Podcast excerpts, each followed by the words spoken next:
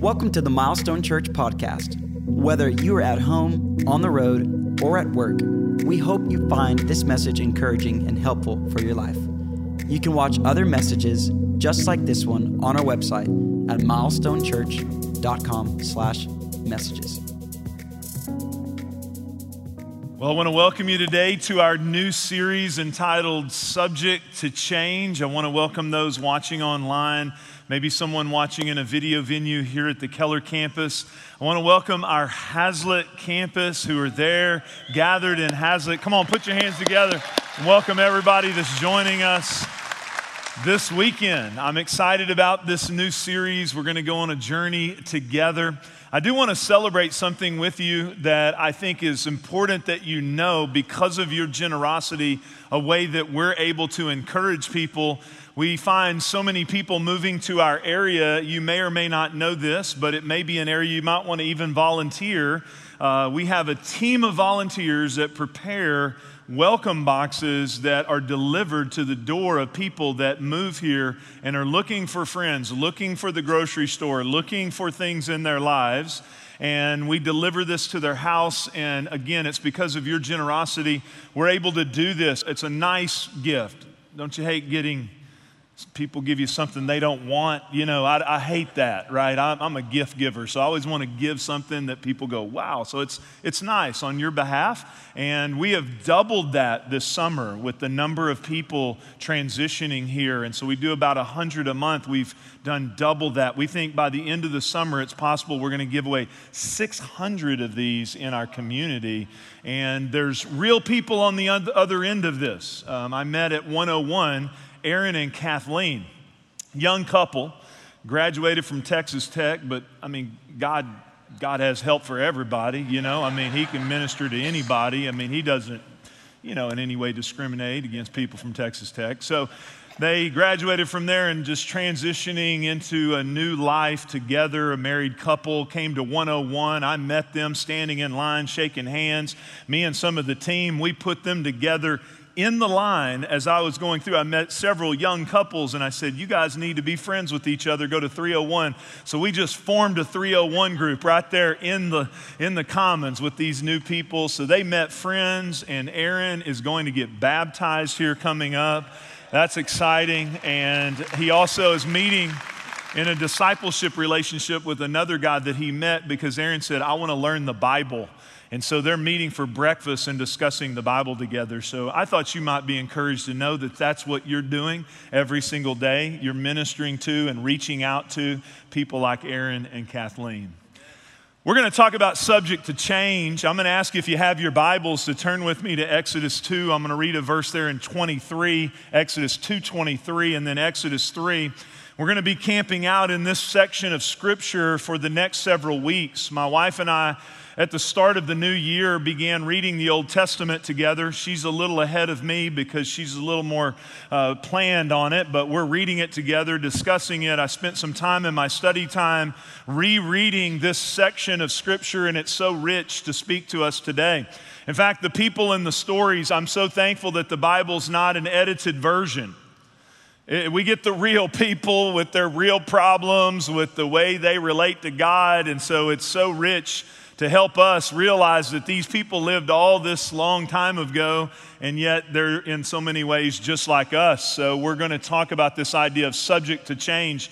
You know, if you sign a contract on a new home or you have something that you get to this new place, or maybe if you finally get this date that you wanted, the last thing you want in fine print is it's all subject to change because if it's what you want, you don't want it to change. In fact, you're discussing what percentage chance could this not happen? If it's something that you don't want, you want to know the percentage chance that you might make it out of it alive. You get a bad health diagnosis, you're like, what percentage of people survive this? You want to know that. You don't want the bad statistics. But one reality in life is that we're all navigating change. And one thing I've learned about myself is as much as I might portray myself as someone who would be like, hey, this will be exciting, it'd be great to change, there's elements of my life where I kind of want things like I want them, and I like them to stay in that place. It's, it's amazing. Sometimes the things that change in our life are because we prayed for them. I meet young couples all the time and say, praying for a baby, praying for a baby. Then they're like, oh my gosh, this thing cries all the time and poops a lot. And you prayed for it. And let me help you with something that's the easy phase. You can control them. In fact, if you have one, that's an accessory. You know what I'm saying? That's not even a problem. Then they grow up, and I have three girls in my house, and I've learned through the years that I, I I'm pretty free flowing in a lot of ways, but it's like the, my bathroom area, I like it like I like it because I don't, I don't like to spend extra energy. I, I have like five shirts, three pair of pants, I have my stuff there, and so I'm, I'm busy. So I don't want to think about stuff that I don't have to think about. And so I have, you know, my shaving cream for my head and my face. I don't need hair products. I have my deodorant, my toothbrush, and, and these girls, they just invade your bathroom. You know what I'm saying? And I have one, I, I thought I was conquering because one moved away. And, and here's something that some of you didn't tell me they come back. This week, she's doing fittings for her wedding dress, and, that, and she brought the tribe back together. And they're up in my bathroom, and there's makeup on my toothbrush, and there's stuff mo- missing, and they're just up in there. And I'm just like, hey, you, you came back. You're supposed to be in the guest bathroom. You don't even have a bathroom here. Every new phase of life and every new season brings changes in our lives, and we're not usually as good at it as we think. But here's some good news before we go to Exodus. Some good news from the New Testament, from the half brother of Jesus, who tells us that we can anchor ourselves to this truth. James 1:17 says this, every good and perfect gift is from above Every good thing, I don't know if you believe in God or you have a, a, an idea or understanding of who He is, but every good thing, you may be cursing God, but every good thing in your life comes from Him. Every single good thing you experience, a good feeling, a good emotion, a good cup of coffee, a nice sunrise, it all comes from a good and generous God who gave it into your life. Every good and perfect gift is from above, coming down from the Father of the heavenly lights. He's a good Father who helps us through the changes in our lives. He does not change like the shifting shadows, He does not change. So we can count on Him. We're going to learn that in this series. I want to get us started this weekend by thinking a little bit about this, and I want to spend a little more time just kind of getting us acquainted with ourselves. Because change and pressure and crisis, we've had plenty of changes and circumstances over the last several months to deal with it. It introduces us to ourselves. And sometimes what we think is when we're going through challenging times, I'm the only one. No one understands. You may have had this thought recently. What would it be like to live in a time, or you maybe even thought, I'm living in this time has anyone ever faced this? We're the only people. This is some new thing. What would it be like? I want us to ponder this together for a minute to live in a time with social and moral and spiritual upheaval. What would it be like? What would it be like if we lived in a time where technology changed how we do our everyday lives? Well, what would it be like if technological advancements changed how we saw the entire world?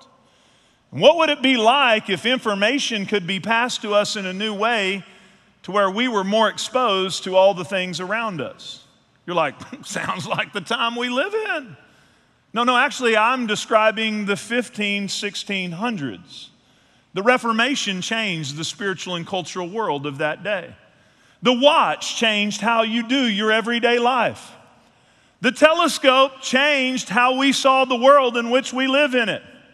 And the newspaper in the 1600s exposed us to every other person around us in the world and gave a platform for multiple ideas to make us anxious and worried. So we're not the first group of people to face changes. There were plagues, there were viruses, there were all kinds of medical worries. There was the atomic bomb coming at some point. There was all these things in different cultures in different times who gave them a reason to have a lot of fear about the future. But yet, in every season and in every time, God has been there as a constant. He's there available, but He many times is the least accessed. He's kind of put to the side while we try to solve it ourselves. Now, I do want to say to you pastorally, and just to encourage you in this series, and why you need this series, is because one thing that is different about the time in which we live is the speed of change. The speed of change in the world we live today, we are the first generation to face change at the rapid level that we face it. And so I want to take us back into this section of scripture for a moment, and I want us to look at a journey of a group of people. I want us to look at what they did in this time, how they related to God, how God was up to something. Because, by the way, if you're facing change in your life, know this God is bigger than what is presently happening, and He's always looking to do something in you before He does something through you. And so I want us to look at this section of scripture here in Exodus 2. There's a catalytic moment. The people of God have found themselves in bondage and in slavery in Egypt. They're in that place. Some of you may say, okay, how did they get there? Quick history lesson, quick Bible lesson. By the way, in this series, we're going to look at multiple Bible anchor moments, some of the biggest Bible stories in the Bible, and we're going to let them speak to us in today's world. But they ended up in Egypt because of a guy named Joseph. By the way, that's a rich story. I don't have time to tell it to you, but it all ends with all these challenges he faces that what you meant for evil in my life, God was working for good. It's a real powerful and encouraging story. Joseph, as a result of famine among God's people, leads 70 of them into Egypt. There's 70 people at the start, and then they grow to about two and a half million people. And they are in slavery and they are in bondage. And here's what God says I want us to start right off because our perspective of the God of the Old Testament, when we read these stories and we look at how he relates, you're going to see a different picture of God. Look what it says in verse 23, in fact. During that long period, the king of Egypt died. The Israelites groaned in their slavery and cried out. By the way, they grew. And the king of Egypt and the pharaohs eventually there was, they were nervous because of how many of them there were that they may take over. And so the Israelites groaned in their slavery. They cried out. They cried out for help because of their sla- slavery, and it went up to God. And God heard their groaning. And he remembered his covenant with Abraham, with Isaac, and with Jacob. So God looked on the Israelites, look at this, and was concerned about them. A lot of times when you're in the middle of a pressure filled situation, you think no one else is thinking about you, but God is concerned about you. God has his eye on you, God is there available to you.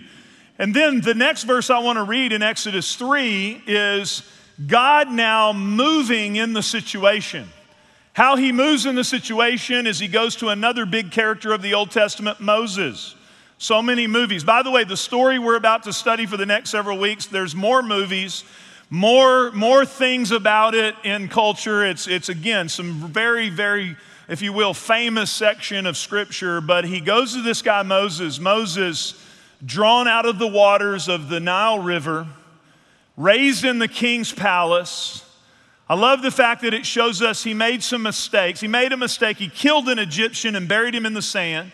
Does what everyone does when they make mistakes many times. We see it in Peter's life. He runs away from the plan of God, goes out and does a little uh, farming, if you will, herding and cattle and sheep, and goes out and just becomes that for a little while. And God comes to him because, and I love this about God, at 80 years old, because you're never too young and it's never too late to respond to God, ever. He comes to him at 80 years old around a burning bush and he calls him into the purpose of handling this situation that he's concerned about. It says this The Lord said, I have indeed seen the misery of my people in Egypt. I've heard them crying out because of their slave drivers, and I am concerned about their suffering. That moment created a catalytic event that will take us across several chapters of the Bible, books of the Bible that will lead us on this journey. And I want us to introduce ourselves to it a little bit here this weekend. First of all, the big picture, the 30,000 foot view, if you will, is God's going to take them from the bondage that's in Egypt to the freedom that's in the promised land. And the Old Testament is the types and shadows that are revealed in the New Testament. This story is ultimately about Jesus because if you don't know Jesus, we live on the backside of the cross and the resurrection of Jesus Christ, who's present among us, and he can take you from the bondage that you live in to the freedom that's found in the promised land. Jesus is available for that. But what's really interesting about this story is that, again, change and pressure and challenge that they face in the middle of it, God's always up to something. More than just rescuing them, He takes them from 70 people to a nation.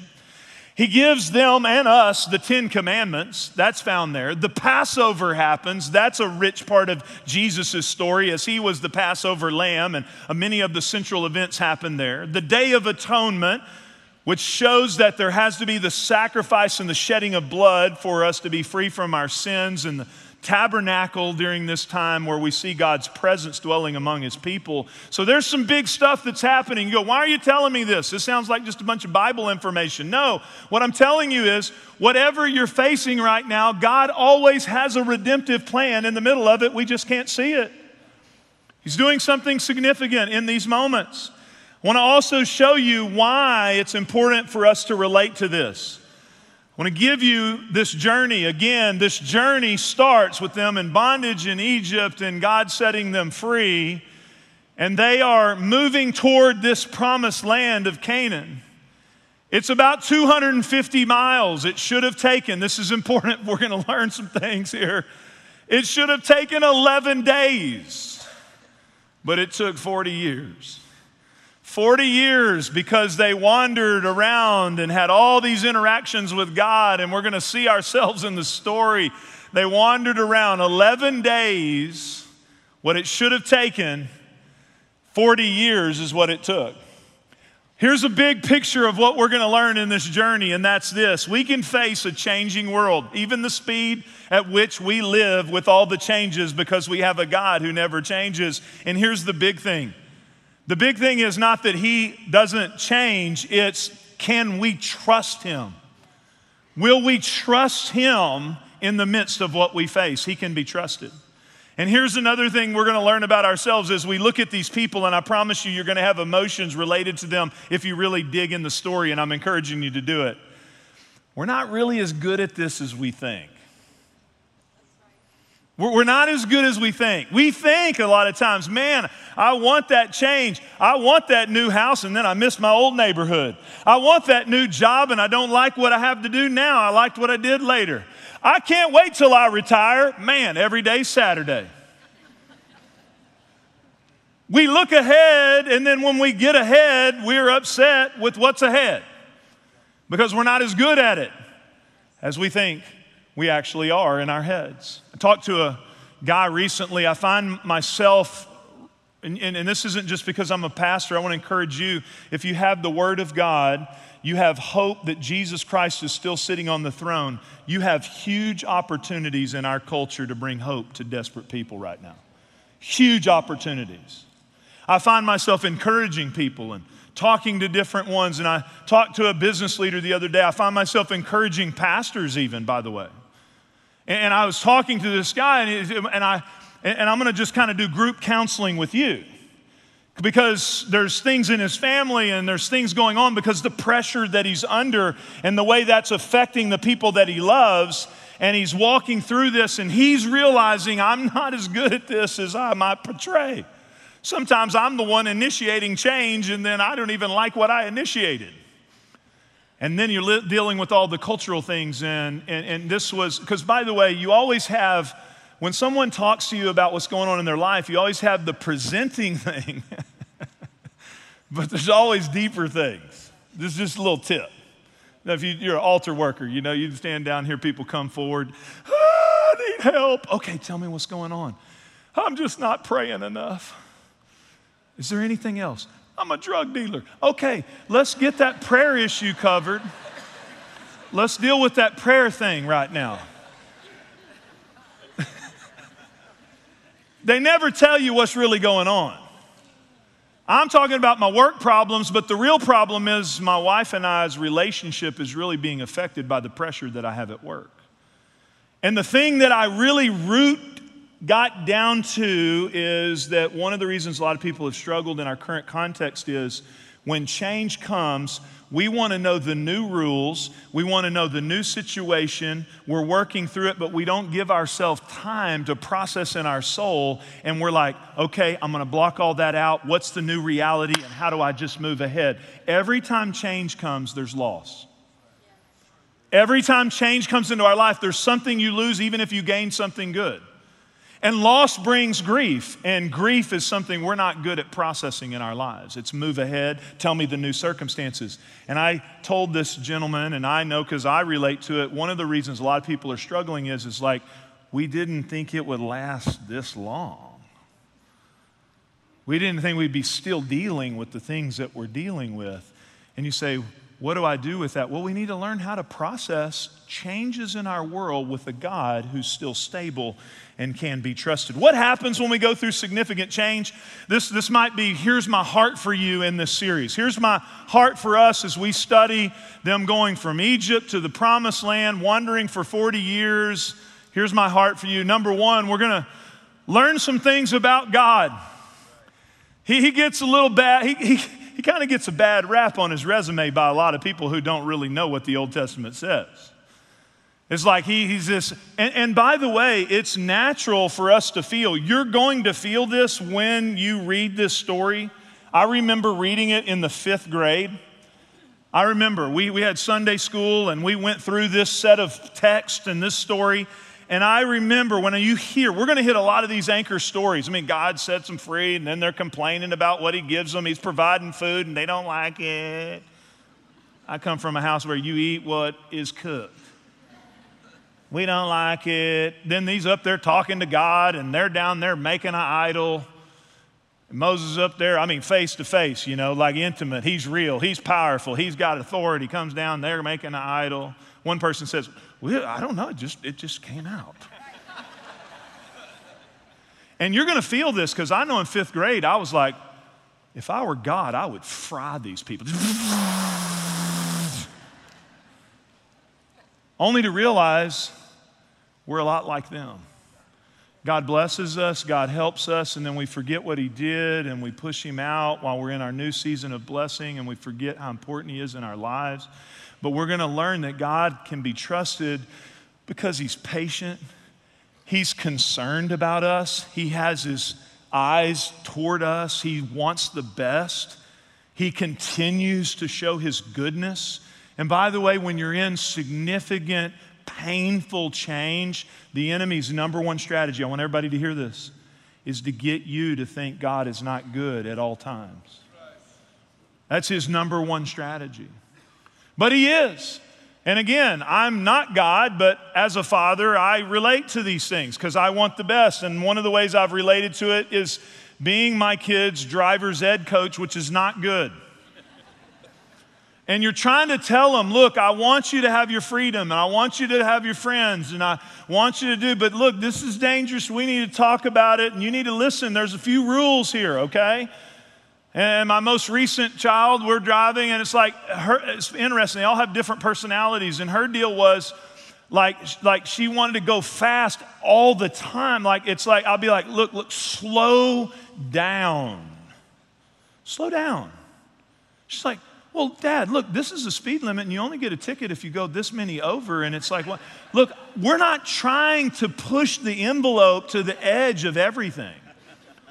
And just like these people, she had to learn, she had to knock a mirror off, hit a trash can in, the, in one of the, the neighborhoods, hit a trash can, mirror knocked off. Which is what I love about her heart. This is the difference in my two kids, her older sister. She brought the mirror to me in, in, in sackcloth and ashes and repentance.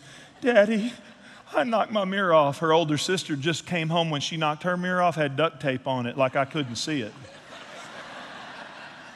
I'm like, You really think I'm that dumb? Come on. The, the, the recent one, she got a ticket. Then she had to go do teen court. And I guess she, she was under so much judgment, they sent her a letter this week and said, Will you serve on the teen court? So I don't know. I mean, maybe she's just that good at God's judgment on her or whatever. But anyway, we've all felt this. And we're going to learn that God has our best he has best intentions toward us. He's a good God. He's trying to bring us to His plan. The second thing is we're going to learn a lot about ourselves too while we look at these people. We're going to learn that again, we're not as good at change as we might think.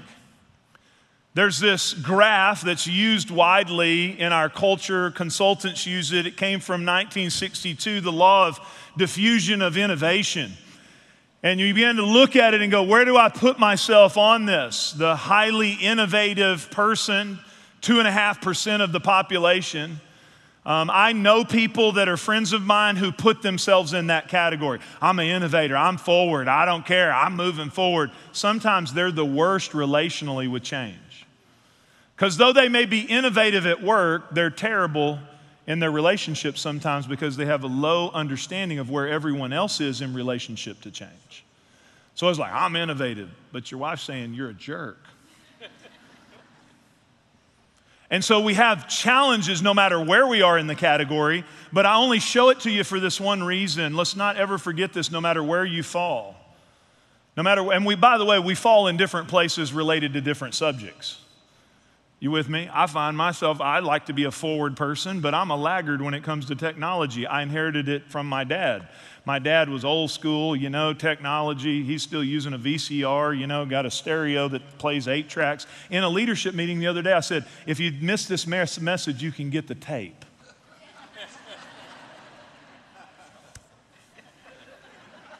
a young person came up to me and said, Tape? My phone has every song in the universe do tell, could you transfer it to mine for me? You know, it's amazing. My dad, by the way, got a cell phone. He got a cell phone. It was about five years ago. I know it sounds bad. He's from East Texas. He got a cell phone. My sister's got it for him. Your, your daughters can make you do stuff you would never do. Because, Dad, you're out and you're getting older and we need to be in touch with you. So, my dad sent me a text. Boom, Willie Little. What? Do you have a phone? He texts back, Yes, and it has photos. I texted him back, This is the end times. He sent me an emoji with a cry face. I've saved this. We're all really, though, in general, we value safety, security, and even when God's doing something in our lives, we fight against change. We fight against the fear of loss. We fight against the feeling of feeling insecure. And so the bigger issue is not just learning about ourselves or putting ourselves in some category. The bigger issue is as we look at this, what is God trying to say to them in this journey? Because that's the question I would like you to ask if you're not navigating change well, to stop and say, not all of these external things, but what is God trying to show me? And what's God trying to do in me and show me about his character. The other thing is, we're going to learn a lot about each other. Because again, the challenge with navigating things that are in our lives, unexpected or desired, is we have to interact with one another. And one of the greatest things as a pastor that we've dealt with in recent months is not just the things on the outside, but as you've seen in our prayer times, I mean, job security for pastors is at an all time high because hundreds and hundreds, my marriage, I mean, I talk with our pastors, it's, it's, it's routine. We're, we're separating. Third, one I just heard about 36 years yesterday. 36 years we're separating. I'm thinking, man, y'all, y'all have already kind of, like, you don't want to try again at that point. You know, let's just figure it out. 36 years, you know what I'm saying? My wife has me trained at this point. She couldn't even handle another situation. You with me? Like, let's figure this out. But it's at an all time high. Not, we have to see this in this journey, not because of the external, but because of the internal. And so, how we relate to one another, we're being more sensitive to the people around you. We're going to learn some things about others. We're going to learn some things in this story. And here's the message that I want you to get as we start into this, and next week we're going to talk about the Red Sea, a big story, and what does that mean, and all of, all of the implications of that. We're going to start down this path of major anchor moments throughout this story. But I want us to look here at 1 Corinthians 10 6. because this is a section of scripture highlighted as well by the Apostle Paul. This is after Jesus, the birth of the church. The Apostle Paul says, These things occurred. He might be saying to us, You need to study this over the next few weeks. This subject to change series, these things occurred as examples to keep us from setting our hearts on evil things as they did. He shows us their journey and their responses that we may get mad at and look at. He shows it to us so that we ourselves will not respond like we see them respond, turning away from God. Again, we're going to look at these major moments all the way to, to the possession of the promised land. I want to inspire you for a minute because I, I sort of knew this statistic, but this just, just, just rocked me, okay? Remember, they started as 70 people in Egypt and they became two and a half million? Two and a half million people. Two and a half million. Two went into the promised land. Two. Two and a half million and two went in.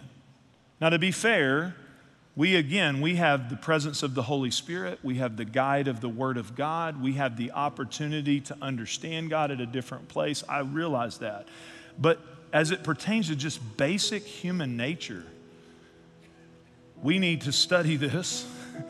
We need to understand this because my heart for you as a pastor, especially in the turbulent times we live in, is that you're trusting God that you're letting Him show you what He wants to show you. And most of all, my main passion always has been that you would possess the things God has prepared for you and planned for you. And what can stop you is not that which is on the outside, it's that which happens in your heart. It's the enemy's desire to get to your heart, to harden your heart, to put bitterness in your heart, to, to get you to, in your heart, believe God is not good and not for me, to get you to not see that He's at work and He's bigger and He can be trusted and He's ahead of us. And I want you to have your heart in a place where you can possess every single thing that God has for you. Now, I'm excited about this series. I'll just tell you that. I'm going to tell you why. These are meaningful passages to me. They're meaningful passages to me because at a moment of great transition in my own life, in my early 20s, I left the denomination that I was a part of. The past president was my mentor. I went to the flagship school. I was well on my way as a senior pastor and headed toward a great career path. And due to just some things that, that God was doing in me, I had to take a different path, and it, it resulted in significant change in my life. I, I had some core things that I didn't believe that they believed. By the way, that's a little sidebar. I didn't stay. These, these were just things that I, within the integrity of my own heart, said, I don't think I can continue to build this way. And this is just a little sidebar. I didn't stay in the environment mad at them when they said, We've believed this for hundreds of years and we're not changing, and cause problems and speak against and talk about and stir up trouble, if, if I didn't agree with how they built, the right thing from integrity to do is, well, step out and build what you see in your heart. Don't sit around and criticize what you're a part of while you're gleaning from it. That's a free message, by the way. Integrity says. So that put me on a path of, I don't know, lots of change. I had to move my new wife in with my in laws, live with them for several months. My, my mother in law goes to church here, so it wasn't bad living with them. I need to qualify that she was watching one of the messages online, and I actually, off the cuff, said, She's not only nice to live with and everything, I need to qualify that because I would never want to say something from the platform that would dishonor my mother in law because she goes to church where I preach. I've been her pastor since I was like 20 something years old. So, you know, but it does make it difficult when I teach on marriage and have to talk about sex, and my mother in law is in the audience. That's challenging. But anyway, she called me after the service and said, ha ha ha, it's all good. Anyway. Anyway, I was like, that was awkward. Don't call me. Uh, just, just, let's just leave it out there like we never saw it. let's just not talk about it. Let's not accentuate it. Don't call me go, oh, that was so funny. I'm like, I'm feeling weird right now. Okay? But they're great people, but it was a challenging time. My wife cried every night. Man, I'm telling you, it was tough. And this set of passages in my study Bible is marked because God spoke to me 2.5 million and two. I said, Lord, I want to be part of the two. I don't know what it's going to require, I don't know what it'll take. I want to keep my heart right because what I see from these people, and you're going to learn this in this journey, what will disqualify you again is your heart. I'm not going to get bitter. I'm not going to get angry. I'm not. I want to keep my heart right. I want to go into everything you have for me. And I believe as a young 20 something year old guy who had no job, who had no plans for the future, who was just working it out, I personally believe in that little bedroom in my in law's house, God saw that prayer. You say, Pastor Jeff, well, that's you. Well, look, even if you look at my timeline, always remember this. Just because you see all the things God's doing, and well, you're pastoring now, milestone, all this stuff. No, no, no. I'm in this with you. Lots of changes from that prayer, lots of faith steps, lots of personal changes lost my father, have a daughter who had medical things, have had to, had to navigate even my own life, the changes in our church. I know you look at the changes. Look, those are hard for me too because my roles change and my responsibilities change. I'm only trying to say this to you to say, we all need this. There's nobody that gets to a place of maturity we go, I have this conquered. I'm really good when everything's all changing around me. We all need it. Here's the good news God can be trusted and He can help us with it. I'm going to ask you to bow your heads with me. And Lord, we ask you right now to go with us as we see your nature, your character in these stories from your word. If there's one person listening to me, maybe in Haslet or maybe online or maybe right here in this service, if there's one person listening that hasn't submitted their heart to you, really these stories are about you, Jesus, and you can, right where you are, just say, Jesus, I submit it all to you. Maybe change has brought you to a place of revelation that you don't make for a good captain of your own ship. You don't make for a good God for yourself. And maybe you just need to say, Jesus, I say yes to you. I surrender myself to you. I give myself to you. If you prayed that prayer, I'm going to ask you to let us know so we can help you learn how to grow in that relationship. But second of all, Lord, I'm asking you to go beyond my words and I'm asking you, even in the private, quiet times of people, or while they're driving to work, or as they see your word, or as we gather and worship together and these messages go forth, Lord, I'm asking for supernatural work by your Spirit to work in the hearts of your people. That the frustration, the anger, the tense things, the marriages, the families, the things because of significant change, Lord, you would minister to our hearts. In Jesus' name. Thanks for listening to this week's message. If there's anything we can do to help you in your walk with Jesus, please don't hesitate to reach out through our website at milestonechurch.com. And if you found this podcast helpful, leave a review on the podcast app or your favorite podcast platform. We hope you have a great week.